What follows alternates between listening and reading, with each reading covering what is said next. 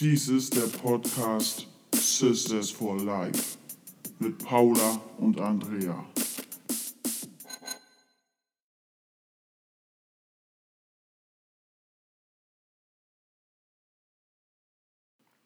Moin! Moin!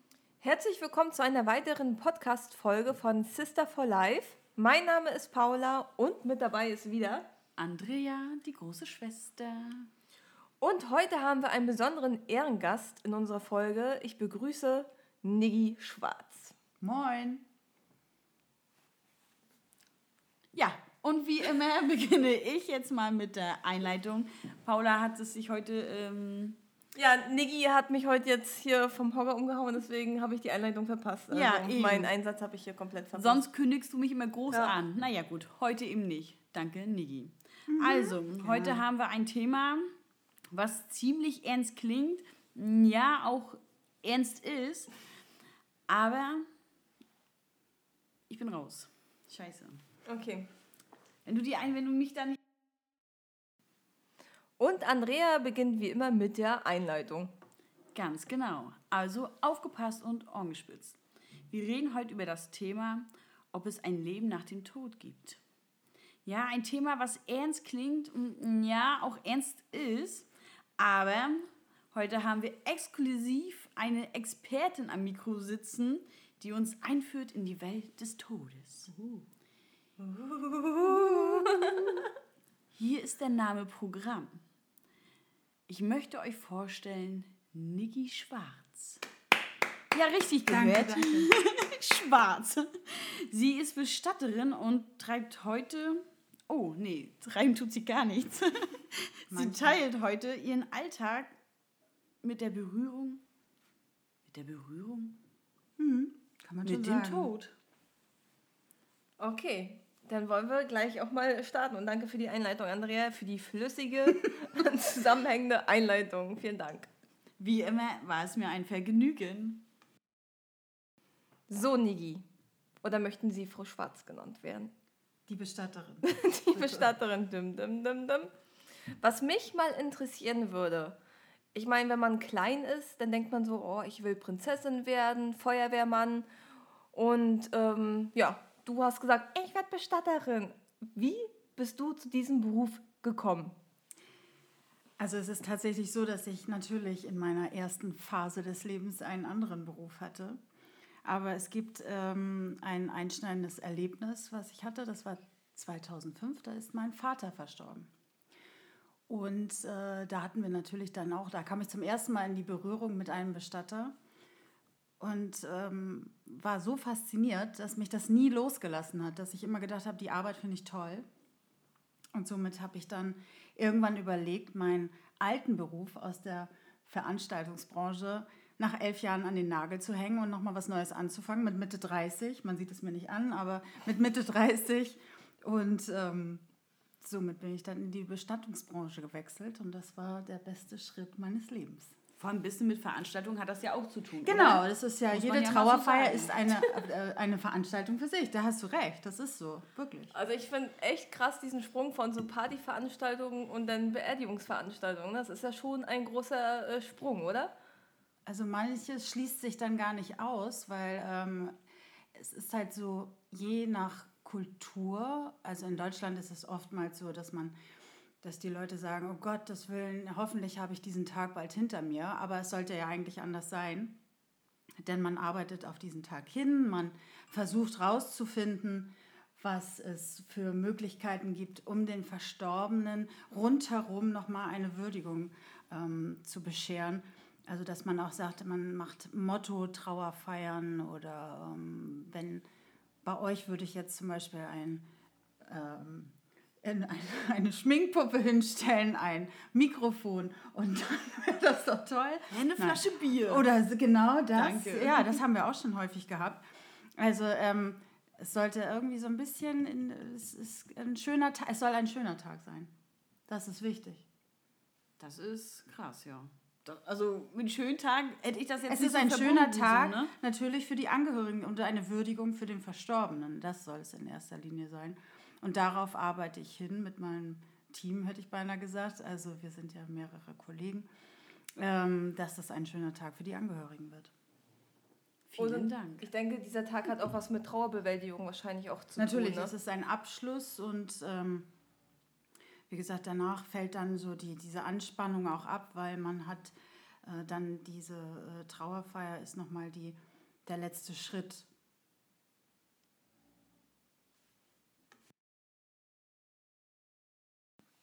Niggi, was mich jetzt mal so interessieren würde, wir haben ja alle so dieses Klischeebild von einem Bestatter vor uns, der dann am Grab steht, ein bisschen was erzählt oder den Sarg trägt. Aber was sind nun wirklich so die Aufgaben eines Bestatters? Was macht ein Bestatter?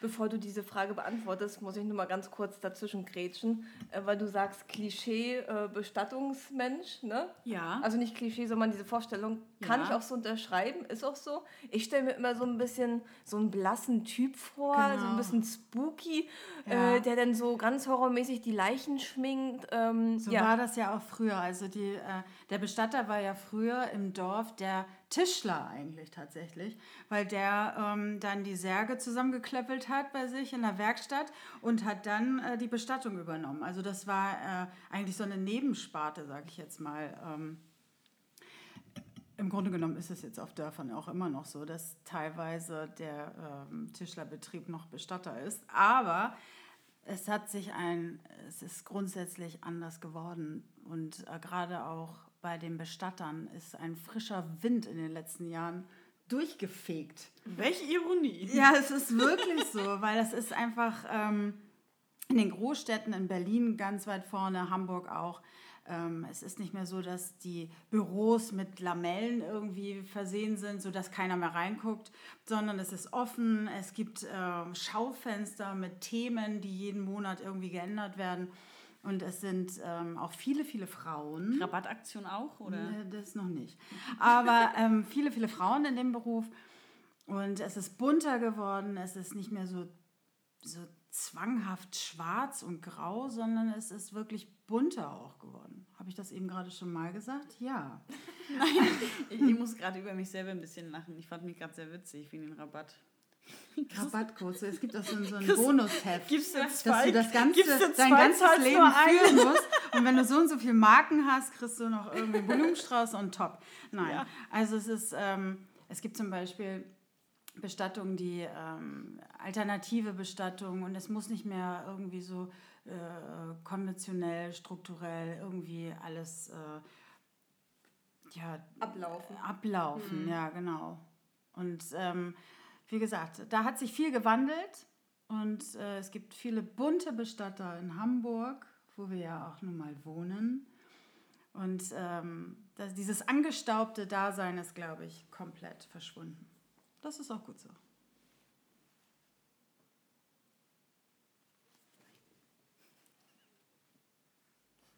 Du, du, du, du. Das ist die Halloween-Folge im Hintergrund Ja. laufen.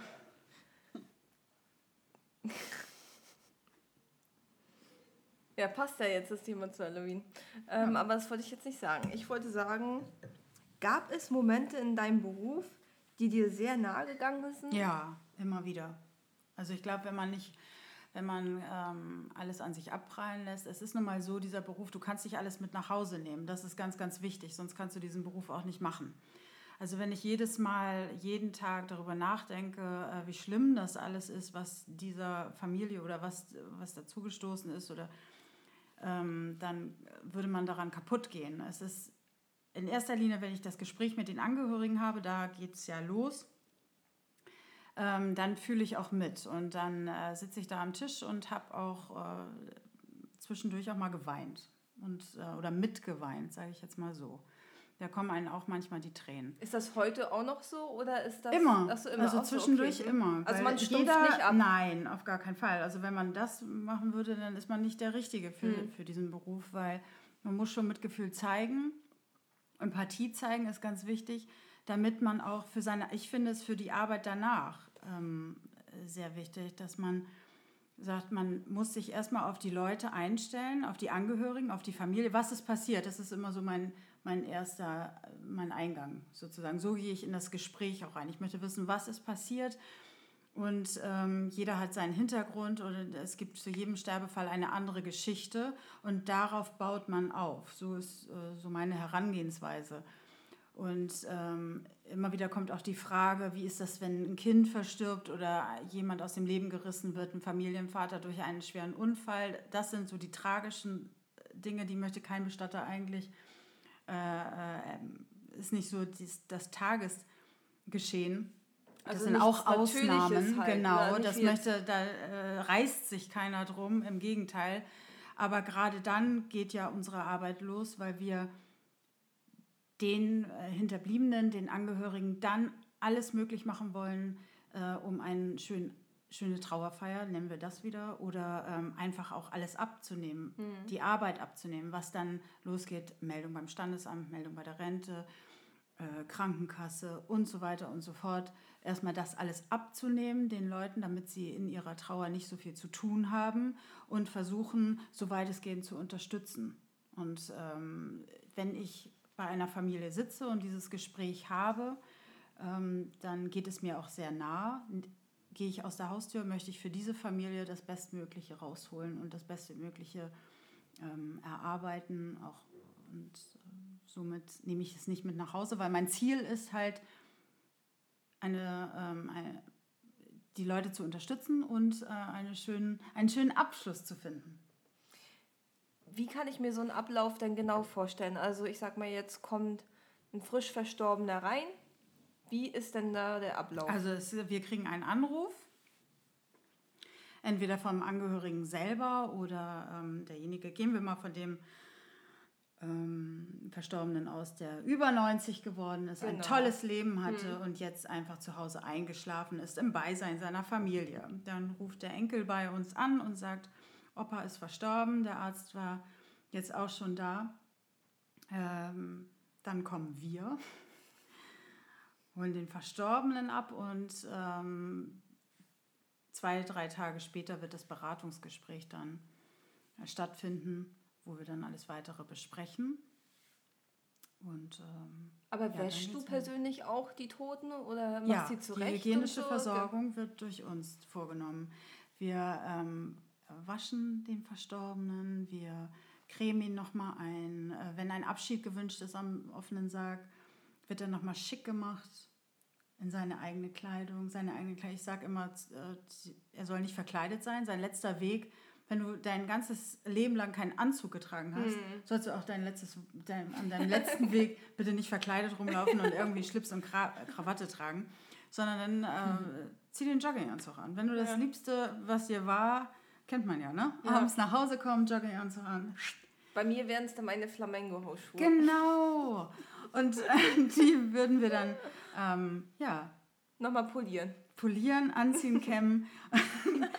Und das ist, ähm, ja, das machen wir nochmal. Also der, es soll so würdevoll wie möglich sein. Ich spreche auch mit den Verstorbenen, wenn ich sie ankleide und wasche und anziehe. Also ich, ich, ich spreche mit denen. Ich weiß ja dann auch, wenn ich die Absprache vorher hatte, also wenn ich mit der Familie vorher gesprochen habe, weiß ich ja, um wen es geht, um wen es sich handelt. Und ähm, stelle dann auch manchmal Fragen, die werden meist nicht beantwortet.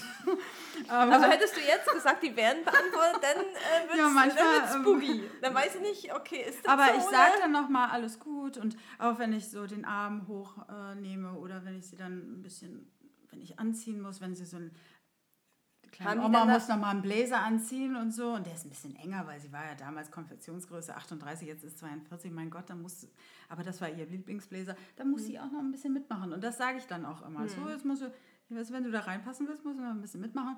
Nee, aber ich spreche mit, mit den Verstorbenen. Aber ganz, ganz lieb. Und ja. ich, äh, ich mag das sehr gern. Und ähm, ist da dann schon die Totenstarre eingetreten, wenn du die anziehst, oder sind die noch flexibel? Ja, die Totenstarre ist ja die, ähm, die kurz nach, der, nach dem Tod auch ähm, dann eintritt. Aber man kann die ja durch ähm, gewisse Bewegungen, mass, also man massiert, man äh, ölt sozusagen die Gelenke. Mhm. Also es gibt nicht diesen Verstorbenen, das dachte ich früher auch immer, die sind komplett steif, die kriegst mhm. du nicht auseinander. Nein, die sind ganz flexibel und äh, mögen das auch manchmal. Ich glaube auch, es ist manchmal so, ja, wenn man gut mit einem Verstorbenen umgeht, der lässt sich dann auch gut anziehen. Aber wenn du jetzt so, ich, ich sag, ich kann mir das nicht mal ansatzweise vorstellen, da wirklich vor so einem Sarg zu stehen, einen Toten vor mir zu haben.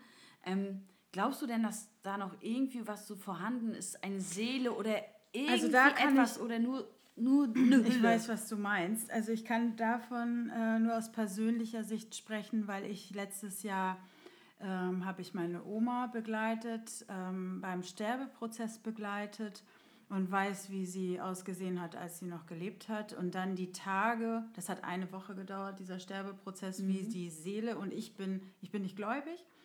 Also ich äh, gehöre keiner Religion an, sondern ich denke einfach spirituell, dass es irgendwas gibt, was wir alle nicht, ähm, keiner kann es beweisen, aber ich denke einfach, dass, dass es sowas wie eine Seele gibt, weil dieser Körper verändert sich so schnell, indem ähm, das Leben entweicht. Und es gibt ja auch, ähm, du darfst ja nach, wenn jemand verstirbt und der Tod wurde von einem Arzt festgestellt, darfst du diesen Verstorbenen ja 36 Stunden zu Hause behalten. Das hat ja einen Hintergrund, weil man damals gesagt hat, aus religiösen Gründen, ähm, äh, es, es gibt eine gewisse Zeit, wo die Seele aus dem Körper entweicht. Okay. So.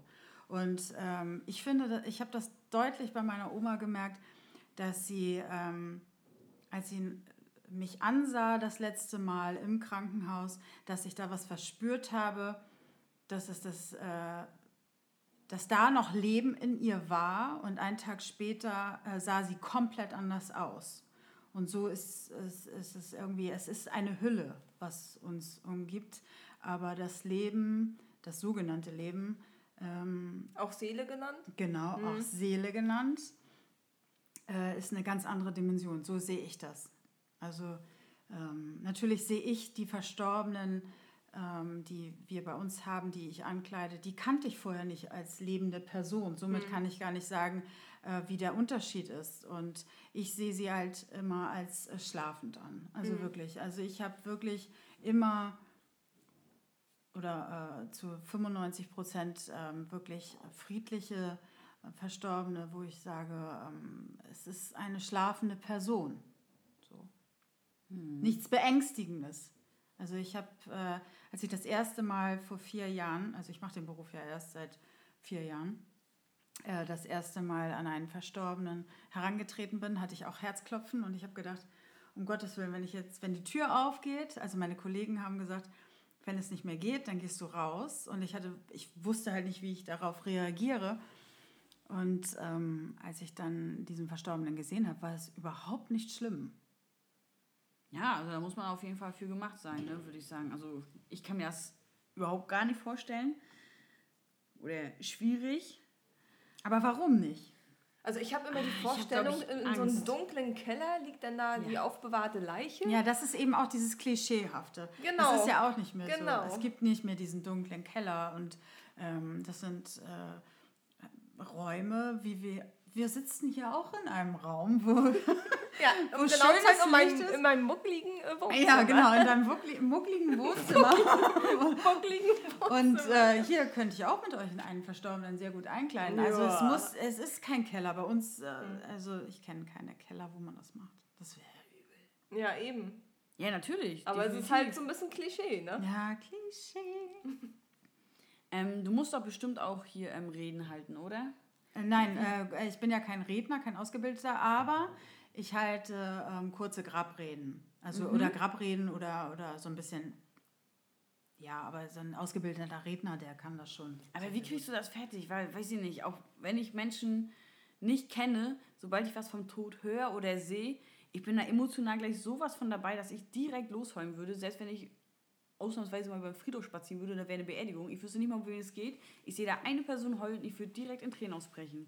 Ja, aber du bist Wie ja in einer anderen hin? Position. Du bist ja die, die die Trauergäste leitet quasi. Das ist ja deine Aufgabe. Mhm. Du bist ja die, die sagt, das machen wir jetzt, da gehen wir hin und äh, du bist ja der Leader sozusagen. Somit ist es ja eine ganz andere Geschichte, als wenn du dich jetzt daneben stellst. Als Besucher zum Beispiel. Wir haben jetzt wenn man äh, Waldbestattung. das ist Ja, das ist ja zum oder? Beispiel bei Waldbestattungen. Sonntagnachmittag. Nein, Ich bei. Waldbestattungen. Das ist ja ein Wald, wo du auch durchgehen kannst als Besucher oder gehst mit deinem Hund da spazieren. Und da haben wir es auch ganz häufig gehabt, dass dann, äh, wenn eine äh, Urnenbeisetzung im Wald stattfindet, dass die Waldspaziergänger, die gehen da dran vorbei. Und Ja. dann bleiben die stehen teilweise und denken so, ach Mensch, ist das alles schlimm. Ja. Das, ja, das, Richtig. ist, das wäre deine Position. Ja. Aber wenn du, du äh, leitest ja diese Trauergesellschaft und ähm, leitest ja diese Urnenbeisetzung zum Beispiel, dann bist du ja in einer ganz anderen Position. Mhm. Dann hast du gar keine Zeit dazu, irgendwie mitzuweinen oder nein. Da musst du darauf achten, dass alles okay ist. Ja, ja klar, aber wie gesagt, diese Vorstellung, wenn ich dann diese ganzen weinenden Menschen davor sehe und jeder von uns hat wahrscheinlich schon getrauert und hat Menschen verloren und Aber das- man fühlt sich dann gleich wieder so zurückversetzt, irgendwie so, Mensch, ich weiß genau, wie es euch geht. Genau, Und das, ich- das kommt, Ja. aber man weiß natürlich, das ist eben dieses Empathische, was man haben muss. Mhm. Du weißt, wie du mit denen umgehen, mit Trauernden umzugehen, ist immer auch schwierig, weil jeder trauert anders und jeder, jedes Wort kann anders aufgenommen werden. Ja. Mhm. Das ist eben das Schwierige. Du darfst nicht, wenn du zu dem einen guten Tag sagst, kann das schon zu viel sein, weil der sagt dir, ich habe keinen guten Tag, junge Frau. Ja. So, also da muss man aufpassen, man muss sensibel sein. Und, aber ähm, du hast gar keine Zeit in dem Moment zu trauern, weil dir gehen tausend andere Sachen durch den Okay. Kopf. Du bist so aufgeregt und so unter Spannung, äh, dass alles gut läuft. Ja. Hm. Und deswegen hat man dazu gar keine Zeit in dem Moment. Das heißt aber nicht, dass man äh, kein Mitbe Mitgefühl zeigt, sondern dass man einfach unter einem anderen Druck steht. Hm. Darauf bedacht ist das alles, Genau. ja, gut läuft und die. Ja, weil du hast ja nur die eine Chance. ja. Wenn da was äh, ja, schief Eben, geht, dann wir können nicht sagen, scheiße. oh, die Musikanlage ist heute kaputt. Ja. Nächste Woche treffen wir uns dann alle wieder hier um diese Zeit. Ja. Nein, das geht nicht. Also deswegen ist ja diese Anspannung auch so groß. Ich bin jedes Mal äh, vor jeder Trauerfeier sowas von nervös. Meine Kollegen lachen sich schon tot. Haha. Ein Beispiel. ähm, weil ich so nervös bin, weil alles zusammenspielen muss. Also es muss, äh, die Musik muss laufen, der USB-Stick oder CD, das darf nicht irgendwie in dem Moment irgendwie flackern, kaputt gehen, sonst irgendwas. Ähm, der Redner, den trifft man ja dann an der Stelle. Wenn der sagt, oh, ich habe mir aber statt 13 Uhr 13.30 Uhr aufgeschrieben, kommt eine halbe Stunde später. All solche Sachen schießen mir dann durch den Kopf. Deswegen ist man so unter Anspannung, dass du gar nicht, ähm, gar keine Zeit hast, irgendwie da noch Emotionen in dem Moment reinzubringen, weil du bist unter Anspannung. Lampenfieber nenne ich das auch. Ja. ja, kann man Lampenfieber Lampenfieber. nennen. Das ist, äh, ja. ähm, ja. Fragen?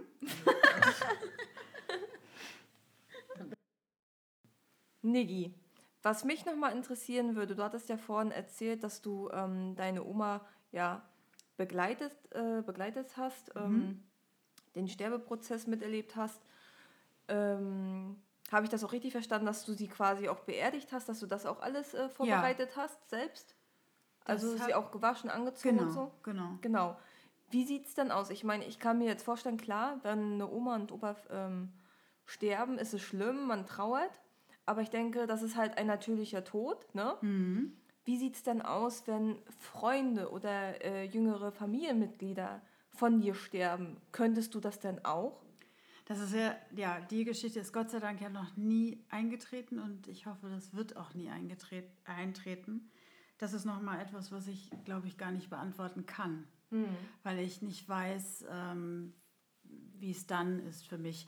Aber ich weiß, dass ich das auf jeden Fall äh, dann auch wieder übernehmen möchte, weil das ist, das sollte eigentlich, früher war das ja üblich, dass man den Verstorbenen aus der Familie ähm, bei sich zu Hause gehabt hat, auch selber äh, gewaschen hat. Das war damals ja wirklich äh, gang und gäbe. So. Also, dass man den Verstorbenen zu Hause. Gott, ey, das Ein können die nicht. verrückt, ja. Nein, also- es ist nicht verrückt, sondern es ist, gehört auch zur Trauerarbeit. Also, ähm, wenn, ich glaube, das ist ein Geschenk auch, das sage ich auch jedem, jedem Angehörigen, wenn er dabei sein kann. Es ist das, äh, ein Geschenk, wenn du ähm, bei, bei jemandem dabei sein kannst, der ähm, gerade verstirbt oder dann in dem Moment, dass er nicht alleine ist. Ich glaube, ich glaube auch, dass das ein ähm, ähm, ähm, ja, Glücksmoment klingt jetzt vielleicht ein bisschen too much, Nee, aber aber, das ne? aber ist- das ist schon ein seltener Moment, den man wirklich zu schätzen Ja, weiß, weil nicht jeder hat ja diese Möglichkeit, ne? Genau. Und äh, wie ist es denn selber? Also natürlich, äh, für uns ist der Tod ganz, ganz weit weg. Aber wie möchte man das selber? Man, äh, wenn man im Sterbebett liegt oder im Hospiz, da ist es ja halt möglich, dass die Familie auch dabei ist. Und jetzt bin ich raus. Das ist ja zum Glück noch nicht passiert und ich hoffe, das wird auch nie passieren. Deswegen kann ich diese Frage gar nicht so konkret beantworten.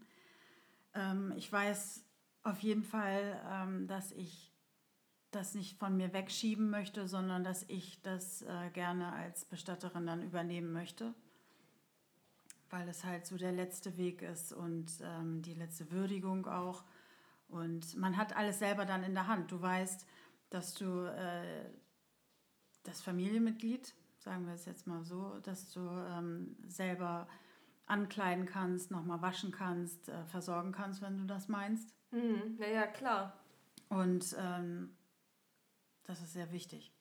Ich als Horrorfan, ne, habe immer so einen creepy äh, Gedanken, ne? Wie ist das?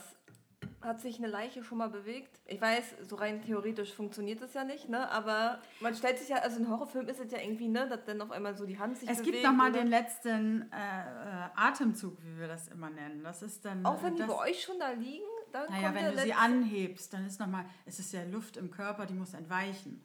Und äh, das ist nochmal so, das wird als letzter Atemzug vielleicht genannt. Ähm, aber das ist äh, creepy oder gruselig, ist, ist gar nichts.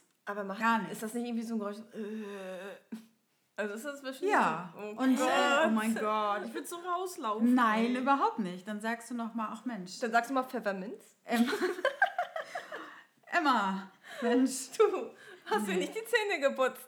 Ja, genau. Das ist nochmal so ein, ja, da hat sie, hat sie sich nochmal bewegt. Oder dann hat sie nochmal gesagt, Mensch, oder ich frage dann auch immer, war das okay jetzt, wie ich sie angefasst habe? Weil manchmal ist es dann ja, dann, auch Mensch, ja.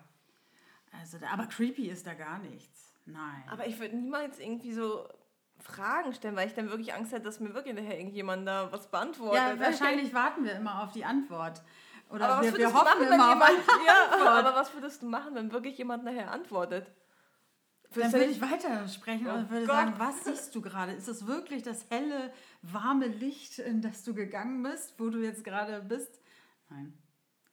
Das fand ich jetzt auch interessant, weil Ja. du das jetzt gerade so als Übergang... Ja, das hört man ja immer, ne? Von diesen Nahtodbegegnungen. Das ist ja äh, immer interessant, das weiß ja keiner von uns bisher. Aber wie denkst du darüber? Also ich denke schon, dass es irgendwas, äh, es macht nicht irgendjemand das Licht aus und auf einmal ist Schluss, sondern ich glaube schon, dass, ähm, wie gesagt, vorhin hatten wir darüber gesprochen, dass die Seele aus diesem Körper ähm, geht und den Körper verlässt und das dauert auch eine gewisse Zeit. Das ist nicht von jetzt auf gleich. Der, der letzte Atemzug bedeutet nicht, dass die Seele entweicht, sondern es ist ein Prozess. Das sieht man auch am Körper. Also das sieht man halt an, an der Ausdrucksweise. Auf einmal hat dieses Gesicht, was du vorher, ich kann es jetzt wieder als Beispiel meine Oma nehmen, ähm, dieses Gesicht, was dir vorher noch entgegengestrahlt hat, mit einem, einem ganz anderen Ausdruck, dass du ähm, dann merkst, wenn die, ich nenne es für mich Seele, wenn die aus dem Körper entwichen ist, dass ähm, dieser, diese Hülle, die wir benutzen zu Lebzeiten, dann einfach nur noch zurückgelassen wird. Und es ist irgendwas anderes. Jetzt wird es ein bisschen spirituell. Nee, aber das ist interessant. Aber ich denke, Denke jeder ich. hat doch schon mal so darüber nachgedacht. Und sind wir doch mal ehrlich, ich glaube, wir hoffen doch alle, dass da irgendwie noch was Genau. Positives auf uns äh, wartet oder zukommt, weil niemand möchte doch jetzt so sterben und Licht ist aus, wir gehen nach Haus. Eben das ist auch das. Oder auch ich, nicht. Ich glaube an, also äh, Religion finde ich interessant. Ähm, ich pick mir auch immer das Beste aus den ganzen Religionen raus. Und mix dir deine eigene ich zusammen. mix mir Okay. eine eigene zusammen und denke, Mensch, das ist toll und das ist toll und dieser Mix macht's.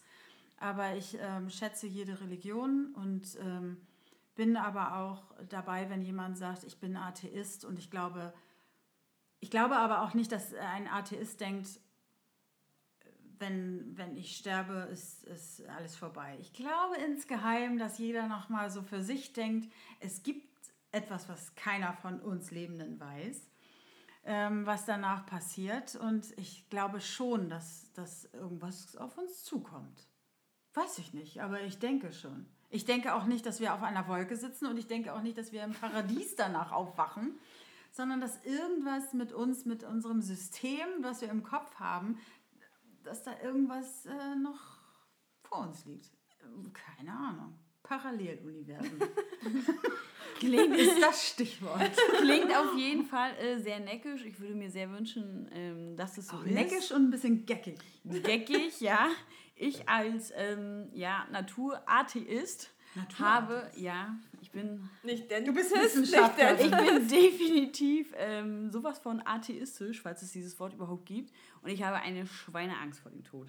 Weil ich persönlich einfach nicht daran glaube, dass es was gibt.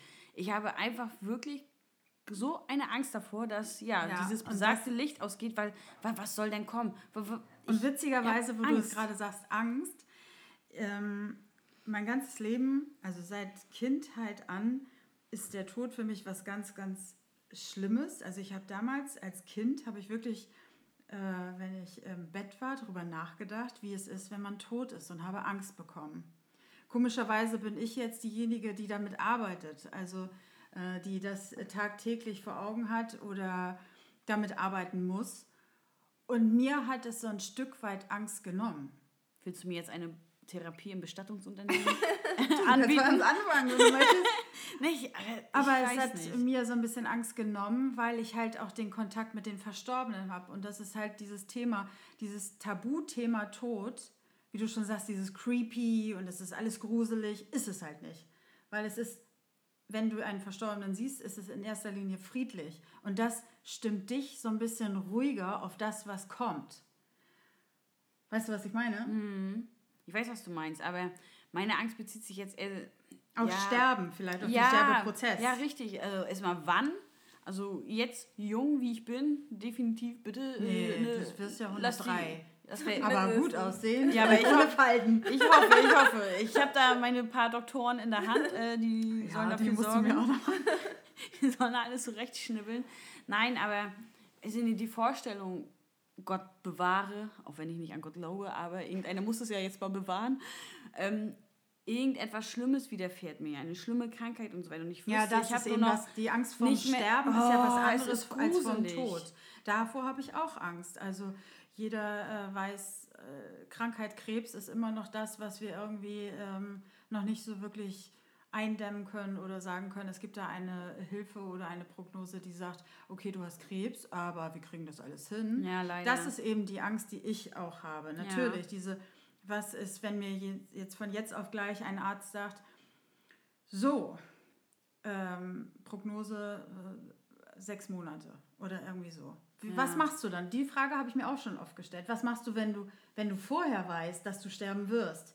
Ich habe einfach keine Angst vor dem Tod in dem Sinne, dass er sich nicht ankündigt. Das ist auch nochmal eine andere Geschichte, glaube ich. Weil, ähm, aber damit äh, diesen Prozess zu haben, dass du weißt, es geht irgendwann zu Ende und du musst vorarbeiten. Davor habe ich, vor diesen Leuten habe ich den größten Respekt.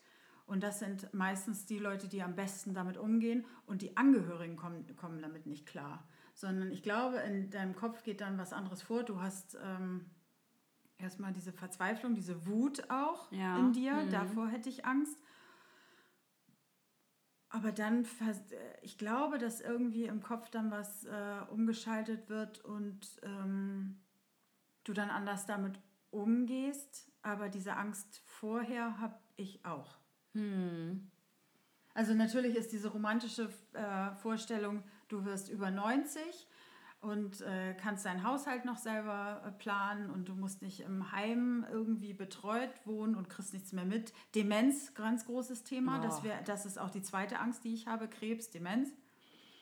Wir müssen gleich mal wieder zum fröhlichen Ja, Thema ja aber es ist ja Aber ne, das ist so, die so eine Demenz Sachen. zum Beispiel ist auch etwas, wo das Gehirn stirbt. ja, Das Gehirn stirbt ja. Ja. So, das, das sind so Themen, da, da gehe ich auch, da habe ich auch Angst vor. Aber wir gehen jetzt ja vom natürlichen Werdegang aus. Also, dass, dass wir sagen, wir werden alt und dann äh, versterben wir. Und dann habe ich keine Angst mehr vor dem Tod, wenn du mir das so sagst. Wenn du sagst, ich werde über 90, habe ich keine Angst mehr. Ich trotzdem. Ich will hier nicht weg. Ehrlich, diese Naja, aber dann bist ich, du ja über 90. Aber Was nee. willst du dann hier noch? Dann ist es ja so. Ich will du- aber nicht du- mal über. Ich, ich will jetzt so, wie ich bin, na gut, noch machen wir mal zehn Jahre jünger, so bleiben. Ich habe Angst vom Altwerden, ich habe Angst Ja, vor. das ist aber ja was anderes als vom Tod, Tod. Du hast ja Angst doch. vorm Altwerden. Nee, ja, aber, Aber mit da hast 90 du bin ich ja nun mal das, alt. äh, werden wir in einer anderen Folge Genau. besprechen. Äh, die Angst vorm Altwerden, das ist nochmal ein ganz anderes Thema. Nee, die kann mir auch keiner nehmen. So, kommen wir nochmal zurück auf den Tod. Stichwort Tod. Ähm, Mit dem Lachen. Hm, okay. Ja, das kann man auch mal. Ja, das ist ja eben ich- dieses, ich bin dieses auch so, Tabuthema also, Tod. ja, ich ist ganz, auch. ganz schlimm. Dieses, Find ich auch. dieses äh, Wegschieben, oh nee, da reden wir heute nicht Genau. drüber. Oder ähm, bloß nicht darüber reden. Wenn man es ranholt, an- das ist ja immer das, wenn man irgendwie Angstthemen hat, man muss sich konfrontieren damit oder man muss damit einfach äh, im Alltag damit mal ein bisschen locker drumherum reden oder drüber reden. Umso leichter wird es, damit umzugehen. Das ist es ja immer. Das, ist denke ja ich immer auch. das. Das, denke ich auch. Ähm, ja, wie du schon sagst, es ist halt äh, in unserer Gesellschaft schon eher so ein Tabuthema. Ja, das leider. würde ich auch so sagen. Ähm, Und andere Kulturen haben das halt nicht so. Also andere Kulturen, ähm, da ist es ja, ist, ist der Tod, ähm, der Hinduismus ist zum Beispiel etwas, da, da wird das ja, da, da wird zur Trauerfeier, wird Essen aufgefahren, da, w- natürlich ist man traurig, aber der Verstorbene geht ja in eine andere Dimension und ist vorausgegangen. So, und das feiert man in dem Sinne. Also ich bin jetzt ja auch nicht so damit bewandert, dass ich jetzt sage, ich habe Hinduismus studiert. Äh, also es Ich gibt ja auch andere, andere Kulturen. Aber in anderen Kulturen ist es halt so, dass es nicht so, äh, kein Trauerzug in dem Sinne, wie es bei uns in äh, Deutschland ist, sondern dass es so ein bisschen bunter gestaltet wird. Und das fehlt mir so ein bisschen in Deutschland.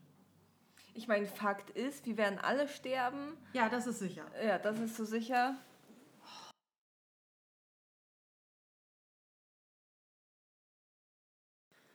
Also, wie gesagt, wenn man wirklich natürlich in einem guten, hohen Alter stirbt, finde ich es okay. Und damit kann ich auch umgehen. Mein Einwand Ja. Ich denke ja, ich äh, habe ja äh, so mein Lebens, nein, meine Struktur des Lebens bedeutet Schicksal ist das Stichwort. Okay. Wir sind alle vorbestimmt. Also das Schicksal, wenn jemand mit... Mein Vater ist mit 51 verstorben. Das habe ich damals überhaupt nicht verstanden, warum jemand mit 51 mitten aus dem Leben ähm, geholt wird und äh, verstirbt. Weil mit 51, das ist jetzt, ich möchte mein wahres Alter nicht nennen, aber es ist es ist kein Alter. es ist schon ja in, der, in so. der Nähe. So, sagen wir, ja, also ich bin ja zehn Jahre jünger, als mein Vater damals verstorben ist. So. Und wenn ich jetzt sage, ich hätte nur noch zehn Jahre, ist das natürlich überhaupt nichts. Hm. Aber man darf ja so gar nicht denken, sondern es ist ähm, das Schicksal, es ist alles vorbestimmt, wenn es so sein soll. Es gibt so eine Lebensuhr. Das ist das beste Beispiel. Es gibt eine Lebensuhr. Diese Lebensuhr hat so viel Sand drin, wie du halt Jahre hast. Und dies, das ist vorbestimmt. Das kann keiner, kann keiner vorher sagen. Du kannst auch äh, als Sportler gut genährt und du machst alles richtig, kannst du trotzdem mit 40 irgendwie an Krebs erkranken und du weißt nicht, woher es kommt. Das habe ich einfach auch jetzt durch die Jahre beim Bestatter erlebt, dass es nicht nur ähm, kranke Menschen, also, also ungesunde Menschen äh, trifft in jungen Jahren, und, sondern dass man davor nicht gefeit ist. Und so lebe ich einfach. Ich denke einfach, es ist vorbestimmt. Natürlich äh, bin ich jetzt nicht unglaublich ungesund oder so. Natürlich Aber ich glaube, trotzdem ist es schon schwierig, wenn jemand, wenn eine 20-Jährige oder ein 20-Jähriger äh, Auf jeden Fall, man stirbt, als ein 90-Jähriger. So. Ja, das ne? auf jeden Fall, natürlich. Aber man, diese Frage kommt ja immer auf, warum? Dieses große, dicke, fettgedruckte also, ja, Warum? Das würde ich auch nicht, also das stelle ich auch nicht. Aber das, da finde ich halt, ist der Tod schon Unfair. ja unfair und Es würde ich auch sagen, fast immer. schlimmer. Naja, aber ich, das meine ich ja. Ich kann schon, also ein Tabuthema finde ich überhaupt nicht, wenn jemand 80, 90 Jahre alt ist, ein Nee, schönes Leben Tabuthema hatte. finde ich einfach in der, in der Gesellschaft generell. Also äh, dieses äh, Thema Tod, wenn ich zum Beispiel, also, du, äh, gutes Beispiel, du kommst auf, kommst auf eine Party irgendwie und ähm, dann äh, Küchenparty, alle treffen sich in der Küche und dann kommt so, Mensch, wo kommst du denn her? Was machst du beruflich? Der eine sagt, ja, ich bin hier ähm, fett in der Medienbranche, der andere, ich bin in der Modebranche, der andere sagt, ich bin Speditionskauffrau und der andere sagt, ich bin Bestatter. Und dann, da geht die Hälfte schon mal wieder raus und die andere Hälfte äh, kommt interessiert näher und fragt, und wie ist das so? Bist du nicht den ganzen Tag traurig? Nein, mein Gott, ich bin nicht den ganzen Tag traurig.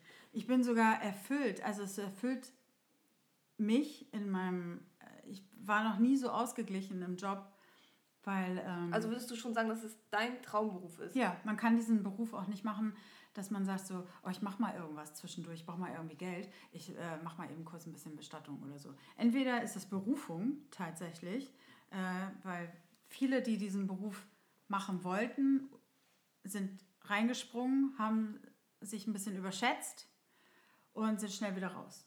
Weil du musst es halt ähm, psychisch äh, verkraften, als auch physisch. Da kommen wir nämlich zum nächsten Punkt, weil du musst ja auch wirklich, äh, das ist auch kräftezehrend, weil ähm, so Trauerfeiern aufbauen und so weiter, das ist nicht so mal eben, ne? Also naja, und halt auch, es gibt ja auch Leichen, die ein bisschen schwerer halt sind. Ne? Richtig, das Also musst du es alles verkraften können. Und da 90, kommen wir 60, wieder zum 90. Anfang. Du darfst nichts mit nach Hause nehmen. Hm. Also wenn ich eine Babybestattung habe, so schlimm es auch ist, ähm, wenn ich ein kleines Kind bestatte und ähm, einsage und, und vorher ähm, anziehe und mit kleinen Plüschtieren im Sarg äh, einbette, ist das für mich auch in dem Moment äh, keine normale Situation und ähm, schwierig, aber ich sage mir, ich mache es für die Eltern und ich mache es in, er- erster Linie für dieses Kind, weil das hat eine schöne ähm, Bestattung und ähm, würdevoll und man geht nochmal schön mit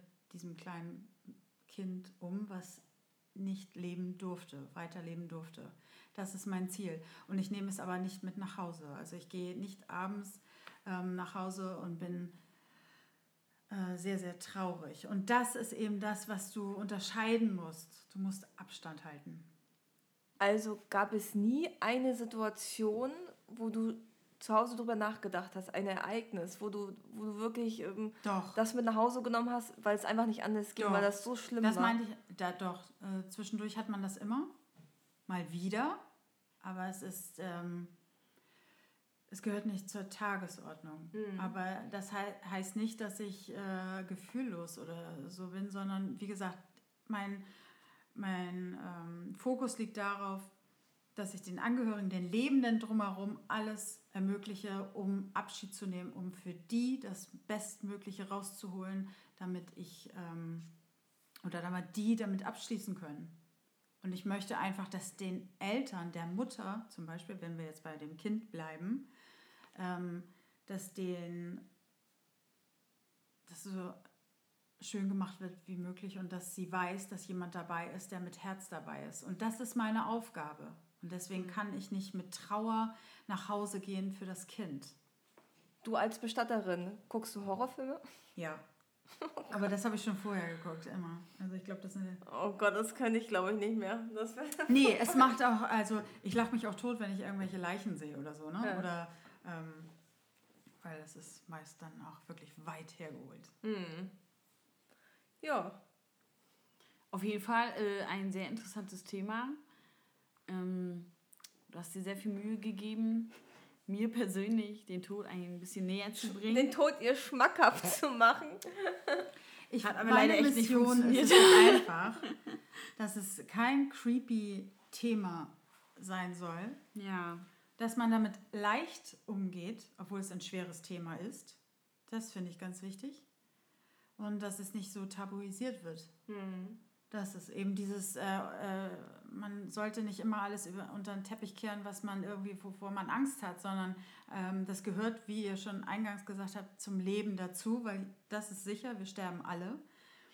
Und ähm, einfach auch, ähm, ja, das ist einfacher auch den Dass Angehörigen gemacht Thema wird. halt auch wird, ne? Ja, und den Angehörigen, dass man da nicht sich verschließt, weil das ist immer das Schlimmste, wenn jemand verstirbt und äh, Freunde des Angehörigen ähm, wissen nicht mit der Situation umzugehen und ähm, nehmen sich zurück und bieten keine Hilfe an. Biet, äh, Hilfe anbieten heißt einfach mal vielleicht zu sagen, ey, wenn du Bock hast zu reden, dann komm zu mir auf ein Gläschen Wein oder irgendwie sowas. Also, dass man auch mal versucht, man muss, man kann nicht immer ausweichen. Also, das hat mir zum Beispiel geholfen. Als mein Vater verstorben ist, habe ich ähm, die Freunde, die dann zu mir gehalten haben und gesagt haben, Mensch, ich höre mir das mal an, mehrmals auch. Der Angehörige muss reden und man darf dann einfach nicht vor Angst vor diesem Thema zurückweichen. Das ist so das, was ich eigentlich finde. Und äh, so ein bisschen bunter gestalten. Alles. Das Leben ist bunt, der Tod ist bunt. Nein. Doch! Ja.